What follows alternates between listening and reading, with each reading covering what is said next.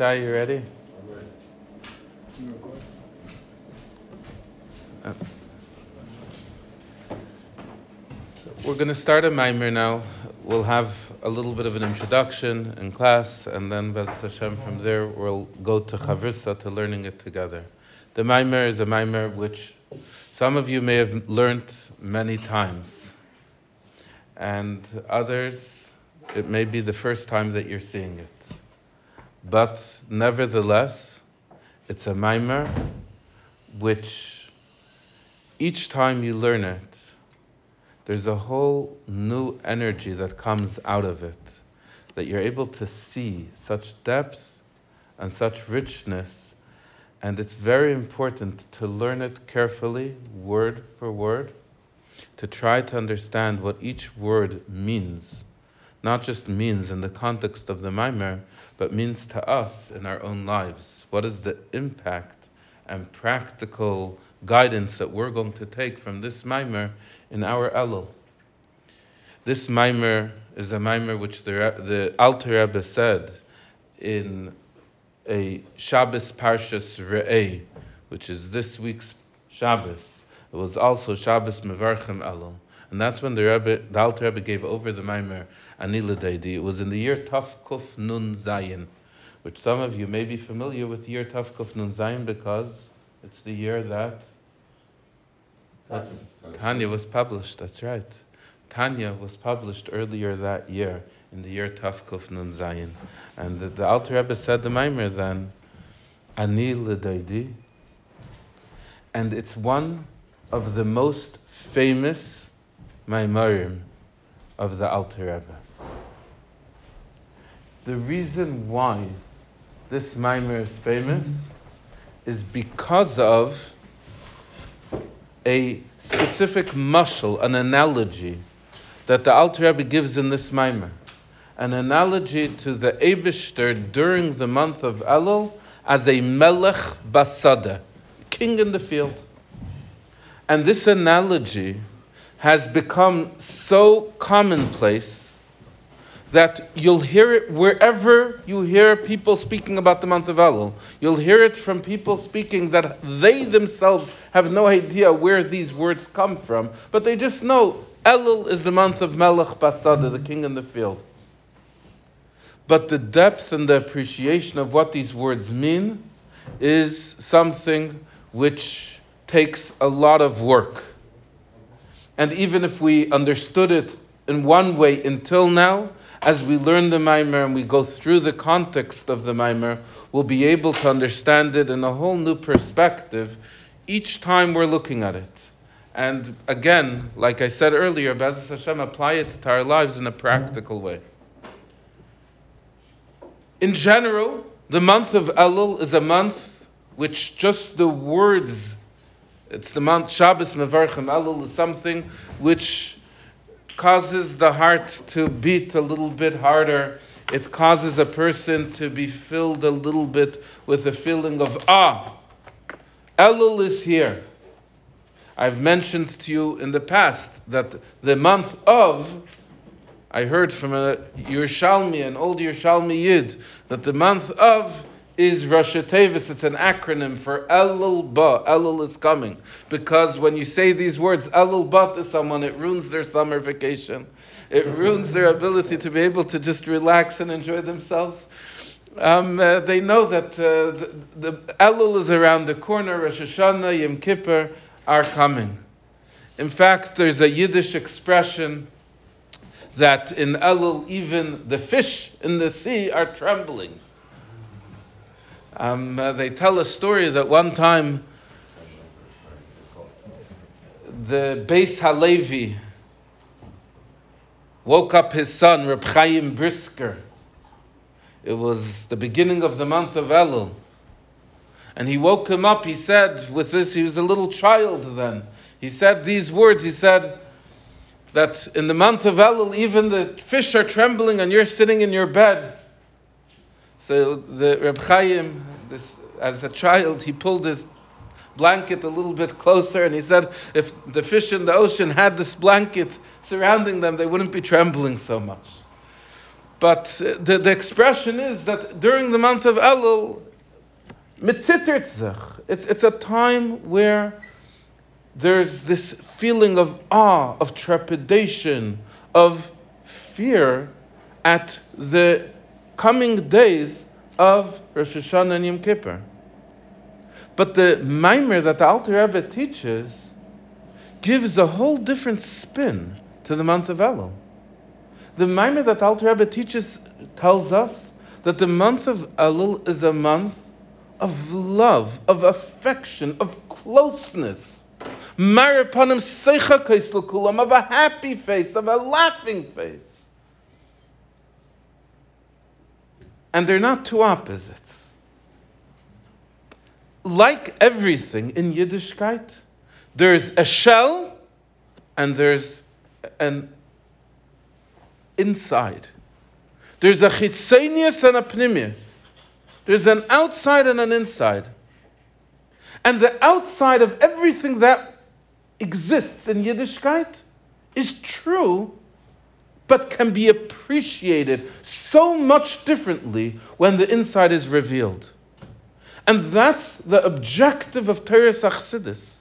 That's the objective of Pnimius HaTorah to give us the insight to allow us, when we're doing mitzvahs, when we're studying Torah, when we're connecting to Hashem, to do it with an entirely different appreciation. Yes, you should feel that sense of awe in the month of Elul, but you feel it not out of a distance from Hashem, but out of a closeness and a feeling that Hashem cares about me and loves me and is turning to me, and because of that, I feel that sense of awe. Let's learn together, and we'll hopefully be able to. And again, I could only interpret it in the way that I understand it. You're going to review it and go over it and think about it aliba de in a way that you connect to it as well. The mimer starts with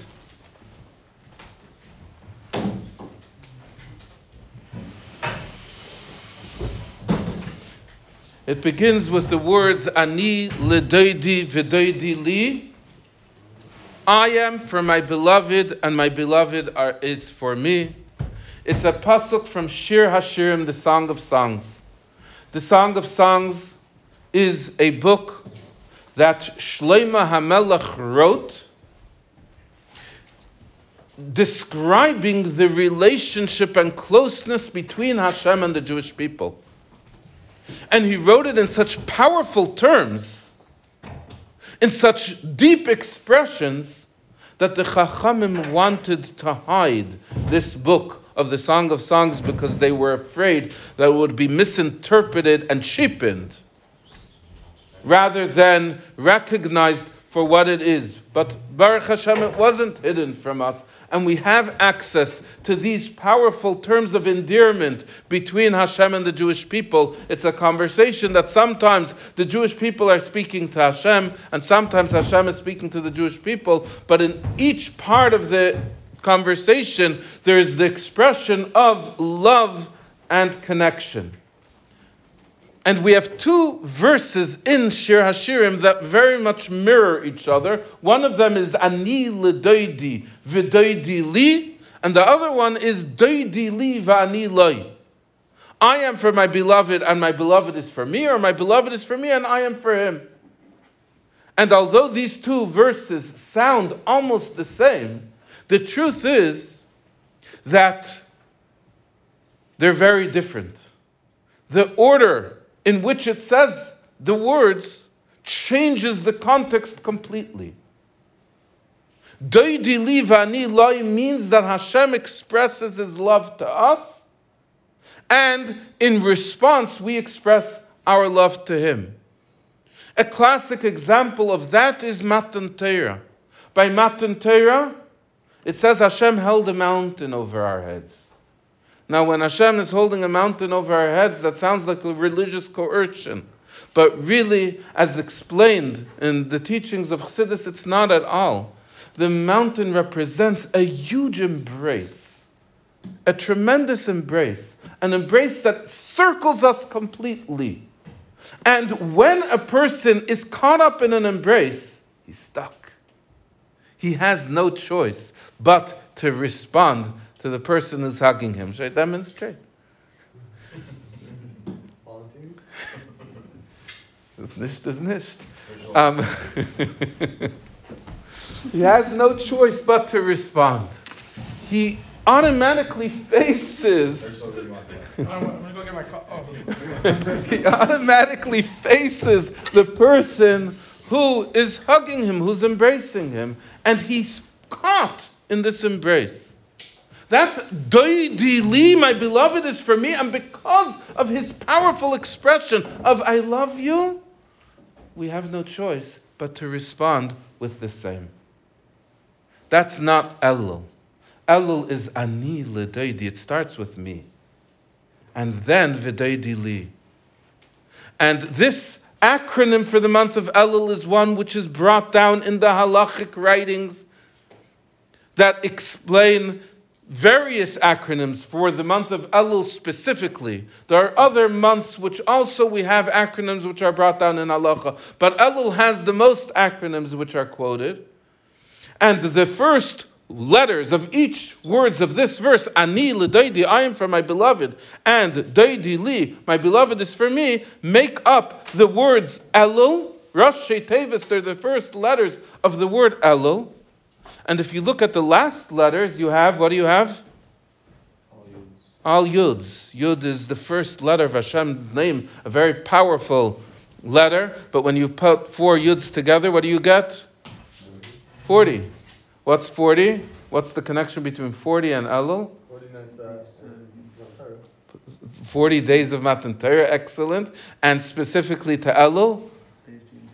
What? It's from Rosh Chodesh Elul until Yom Kippur is 40 days. What are those 40 days from Rosh Chodesh Elul until Yom Kippur? It's the days when Moshe Rabbeinu was up receiving the second tablets, which we read about in Parshas Eikev. I'm just wondering, the, the thing that you were saying about the forced response to an embrace, not, where's that from? The, the Alter Rebbe explains it in the Purim Maimer as well as in other places. But that, that's connected to the Doidi Livani Loy? That's connected to Doidi Livani Loy. Doidi Li is Hashem says, I love you. It's an Isarusa de Le'ela, and as a result of that Isarusa de Le'ela, you have an Isarusa de L'Sata, which... It's, it's not forced. You, you, you, you and when I say forced, I mean that you're caught in the embrace, not that you're forced to say I love you against your will. On the contrary, it's forcing from within you that feeling. Like sometimes a child is throwing a tantrum, and sometimes there's different ways to deal with it, but sometimes the best way to deal with a tantrum is you hug him, you kiss him, and you say, I love you, I love you, I love you until he calms down. And then he feels that in response. In other words, you're forcing from him to move away from his tantrum and move to his feeling of connection and affection to his parent. So this is Ani l'doidi v'doidi li elu. That's the opening of our mimer. And now the Alter Rebbe is going to go farther and deeper into understanding this, but all within the context of Ani l'doidi v'doidi li. That means that the entire mimer is going to be demonstrating to us how the month of Elul is a month where we turn to Hashem. And it's fascinating. The Rebbe breaks apart this mimer word by word, idea by idea, over the years in both um, talks that the Rebbe has given, as, re- as well as Hasidic discourses, as well as Maimarim.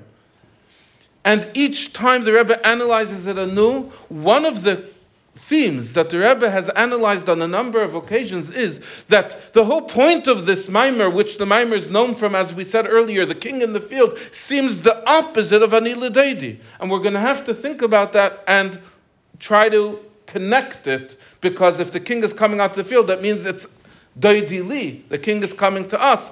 We'll get there soon. Let's first start in the very beginning over here. Va'inyan. And the idea is, Ki be'elul maschel bechinas ani in Elul, we start with Anila Daidi. That means the whole month of Elul is about us turning to Hashem and reconnecting to Hashem.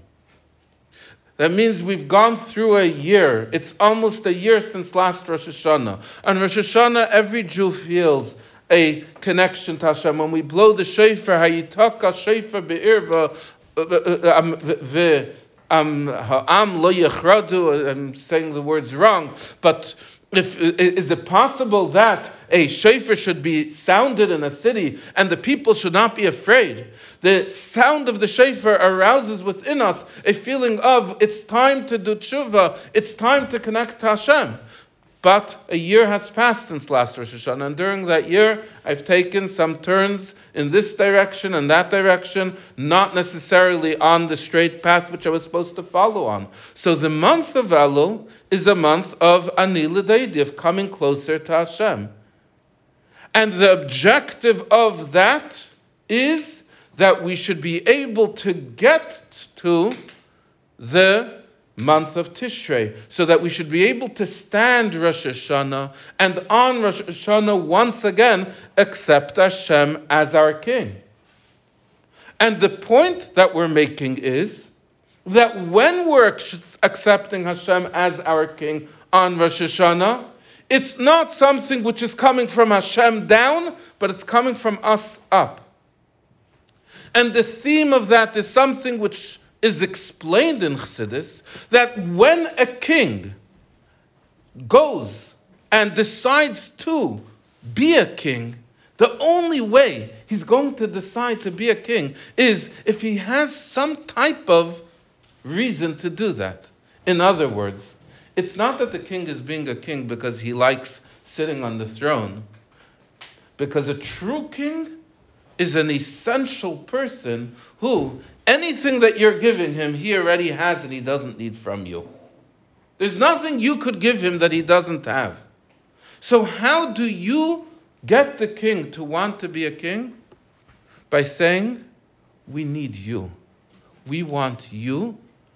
And because we want you, therefore be our king. In other words, we want to pull out from Hashem, the Ratzin Limlich, the desire to be a king, and that desire needs to be inspired from us. And that's what the month of Elul is about, is the aligning ourselves to bringing out by Hashem that desire to be a king.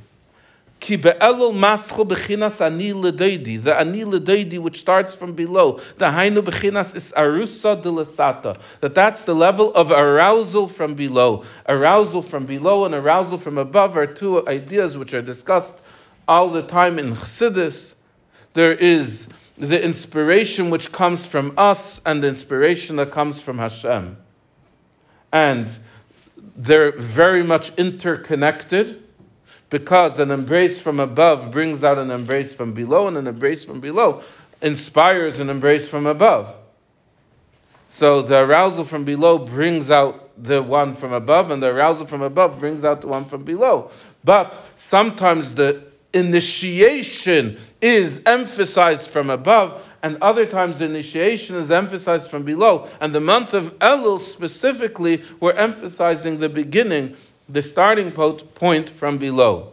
So from Elul, you have the level of Anila Deidi. Ad Rosh Hashanah v'Yom Kippurim until Rosh Hashanah Yom Kippur, sheheim b'chinas hamshachas yisparich b'chinas. That then, on Rosh Hashanah Yom Kippur, you have the level of drawing down Hashem's godliness in a revealed way below. You walk into a shul on Rosh Hashanah, you feel it's Rosh Hashanah. You walk into a shul in Yom Kippur, you feel it's different. Why? Because there is hiskalus aleikusa yismarach lamata. There's revealed godliness. It's not just a regular day. It's a special time. But that special time depends on me. It depends on my preparation to be able to be connected to that special time the, the, the Lyft um, uh, the driver that was taking me the other day, he told me that there's supposed to be a meteor shower over the weekend. And uh, he told me where you could go see the meteor shower. So, just to, to, to bring across the idea, there are three possible levels. There's one level of me sleeping in my bed. The meteor shower is happening. It's beautiful, it's stunning, it's awesome. But I don't see it. I'm in my bed. There's another possibility that I happen to be walking outside and I look up and I say, Whoa, what's that? And I continue walking. And a third possibility is that I'm standing over there for hours before and preparing all of my equipment. I'm educating myself what a meteor shower is and why it's happening and where it's going to happen and how it's going to happen and so on and so forth. And I'm finding the perfect vantage point to be able to appreciate it in the closest possible way. And then when it happens, I'm completely overwhelmed by the beauty and grandeur that is taking place. With Rosh Hashanah, it's the same thing. On Rosh Hashanah, Hashem becomes a king over the world. But there are different possibilities of how I'm going to experience it. I could experience it in a way that I don't even notice it's happening if I'm staying at home and I'm sleeping in my bed.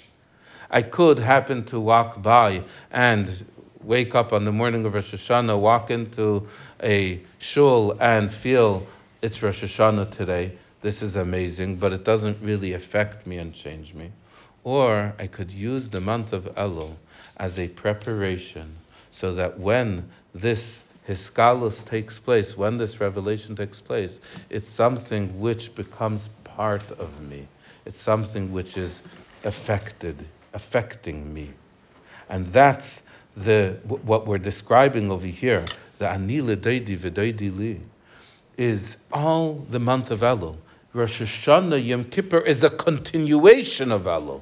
It's not that Rosh Hashanah Yom Kippur is now a new a new entity because then it wouldn't be part of the month of Elul. Ani l'deidi, it's the month of Elul isn't called Kel, even though we're going to speak at length about the level of Kel and its connection to the month of Elul later in the Maimer, but it's not called Kel, it's called Elul. That means it has a Vav and a Lamed in it. That means that the Vidaydi Li of Rosh Hashanah Yom Kippur is part of Elul as well. We're experiencing it as well.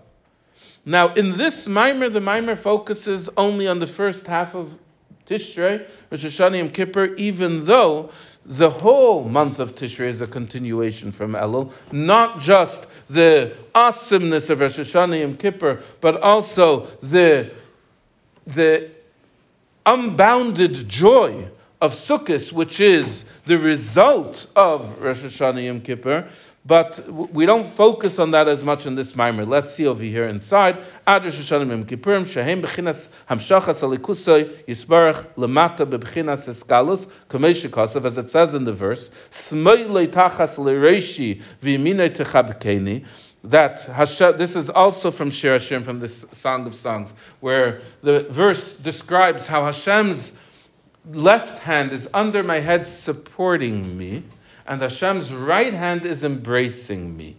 The left hand supporting me, that's the strength, that's the power, that's the energy of Rosh Hashanah Yom Kippur, which supports us throughout the year and then the right hand embracing me, that's the love, the joy of Sukkot and Shmini Atzeres Simchas Torah, which is the source of our excitement and our love of Yiddishkeit, which we express throughout the year. But again, over here it's focusing only on Shemei Rosh Hashanah Ad Yom Kippurim Hu B'chinas Smeilei. From Rosh Hashanah until Yom Kippur is the level of Hashem's left hand, which is B'chinas Yirah, the open, the obvious energy, the obvious feeling of Rosh Hashanah Yom Kippur, although inside there's the Vegilu Berada, the rejoicing with trembling, but the rejoicing is something which is more inside, and the trembling is more external, and therefore it's a bechina of yira, a level of yira, a level of Hashem's left hand, which is supporting my head.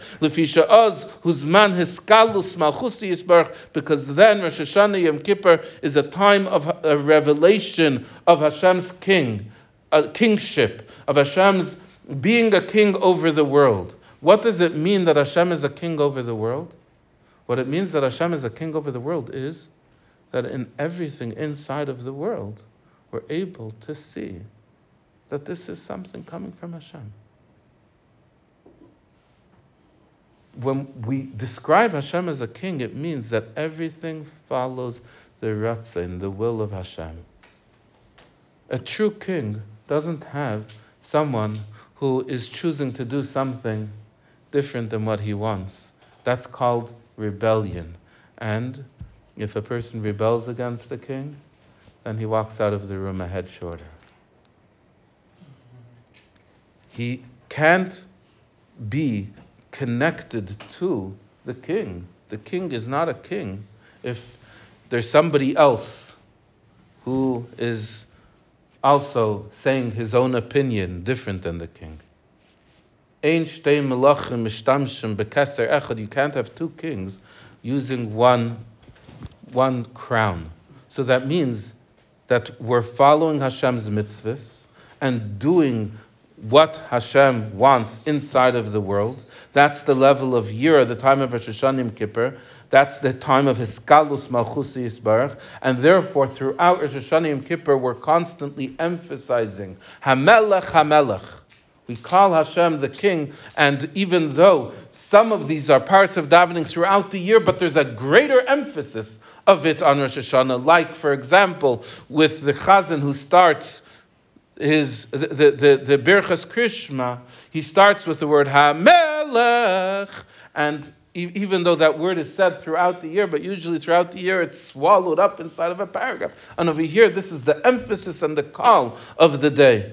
And similarly, throughout davening, there's sometimes that we emphasize the word Hamelech, or sometimes that we insert the word Hamelech where it usually isn't there. Ki malchuscha malchus kol elamim. Because Hashem's malchus is the malchus of all of the worlds. This is a pasuk from Ashrei but it's a pasuk from Ashrei, which the Alter Rebbe constantly brings in all of his Maimarim to demonstrate to us, and each time with a little twist, but to demonstrate to us how the worlds exist. The worlds exist in a way of Malchuscha Malchus Kol Your kingship, Hashem, is the kingship of all of the worlds. Hashem's Malchus exists in all of the worlds.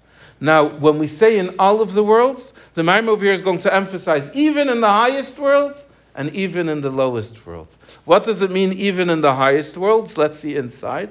Perish, shafilu elamim, even in the hidden worlds. What are the hidden worlds? So we live in the revealed world. The revealed world is like the difference between the, the, the land and the ocean. So in the land, you're able to see everything around you. Everything sticks out, everything is presented. When you look at the ocean, all you see is the ocean surface, and everything inside of it is swallowed up. Similarly, there's revealed worlds and hidden worlds. The revealed worlds are the worlds that we live in, that we experience, but deep within it, there are much deeper levels. Those are hidden worlds, worlds of spirituality, of godliness, and they ascend level after level. There are worlds of spirituality where even though there is spirituality, but there's still separation. And then as you go higher and deeper, there's less and less separation until you have the worlds which, like the world of Atzilus, is a world of pure godliness and complete connection to God. Now, sometimes in the king's palace, there's such a close connection to Hashem that there is is I'm sorry, there's such a close connection to the king that there's not this feeling of awe inside of the king's palace. There's more of a feeling of re- relaxedness. There's a story, there are two chassidim. One of them was Rabben Shemtiv, I don't remember who the other one was. Um, uh, this is after the Frierdiker Rebbe was in America.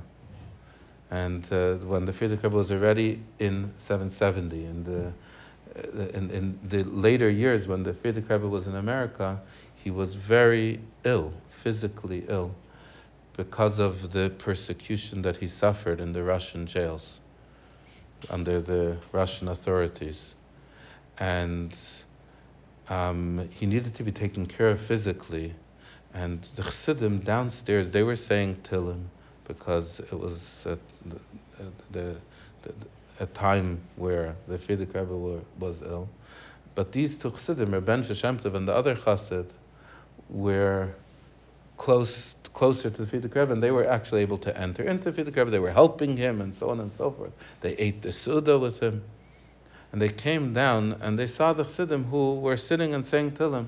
So Rebbe Shemtov said to the other Chassid, he says, You know, I'm jealous of these Chassidim. So the other Chassid said, What do you mean? Why are you jealous of them?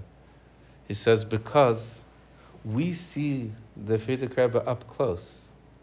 And therefore, it feels to us like the Frierdiker Rebbe is just a person. But they, they have this remimus, this exaltedness, that they're distant, and therefore the energy that they feel of the Frierdiker Rebbe is a Rebbe, someone who's exalted, someone who's above, someone who's beyond them. In other words, sometimes when you're too close to something, you're not able to see it properly. And that, I think, is the emphasis which the Alter Rebbe is saying over here in the Maimer. First,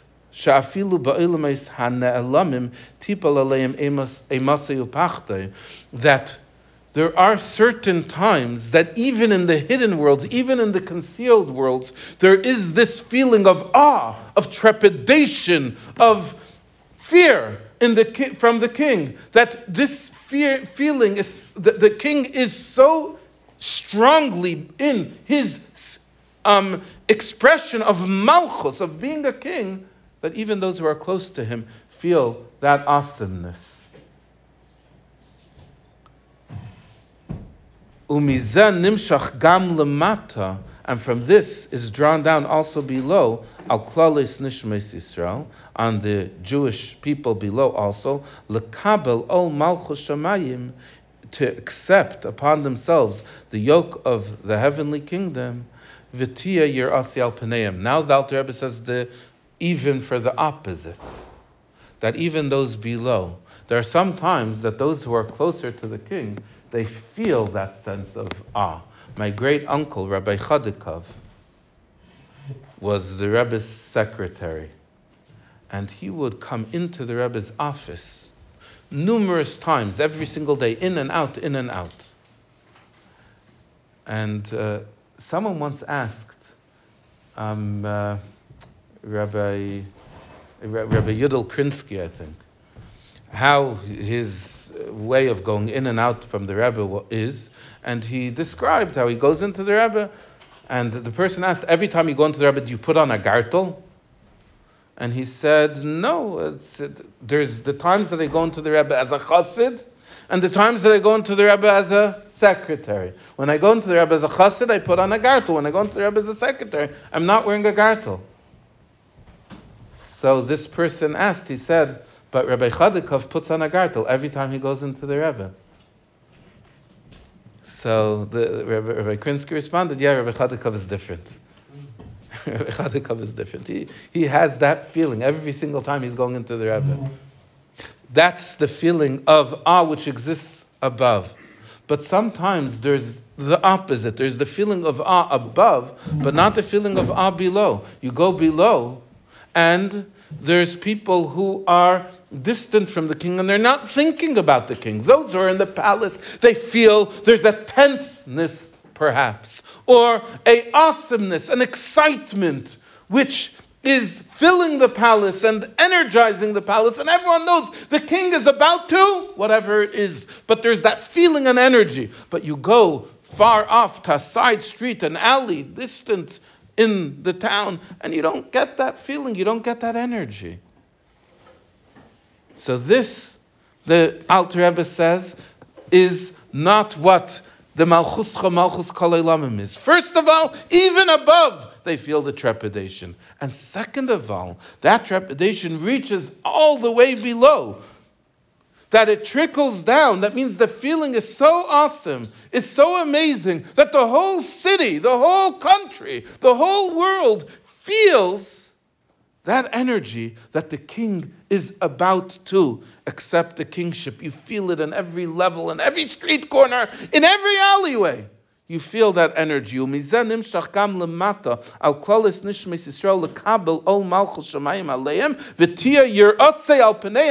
fear of Hashem should be on their faces Kol Hashanah throughout the year. In other words, Rosh Hashanah Kippur, not just about Hashem being a king on Rosh Hashanah Kippur. The whole point of Rosh Hashanah Yom Kippur is that when we accept Hashem as king over us on Rosh Hashanah Yom Kippur, this should be something which trickles down and has an effect on our entire year, on everything that we do throughout the year. Because the bottom line is we're not above. We don't have that connection to Hashem. If we're going to appreciate that Hashem is a king and that that kingship makes a difference to my life, to my reality, to my morning and my night, to my waking and my sleeping.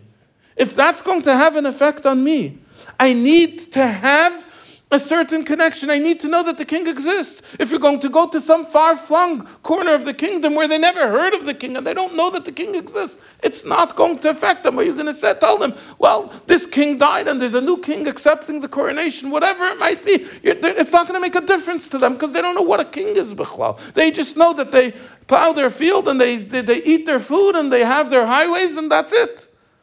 They don't understand what it means it's the king's highway. They don't understand that, mean, that what it means that they live, they're one of the king's subjects, unless there's some effect that they have, some connection that they have to the king. The connection could be indirect, but it has to be a connection. There's the story of the chassid that came into the Tzemach Tzedek, and he said to the Tzemach Tzedek, he said, Rebbe, what should I do if I'm having questions about whether Hashem exists? So the Tzemach said, Why do you have questions? He says, Because I don't see anything, I don't know anything. How do I know that there's actually an Eibishter? When I was a kid, I, had, I saw a comic once where there were two fleas.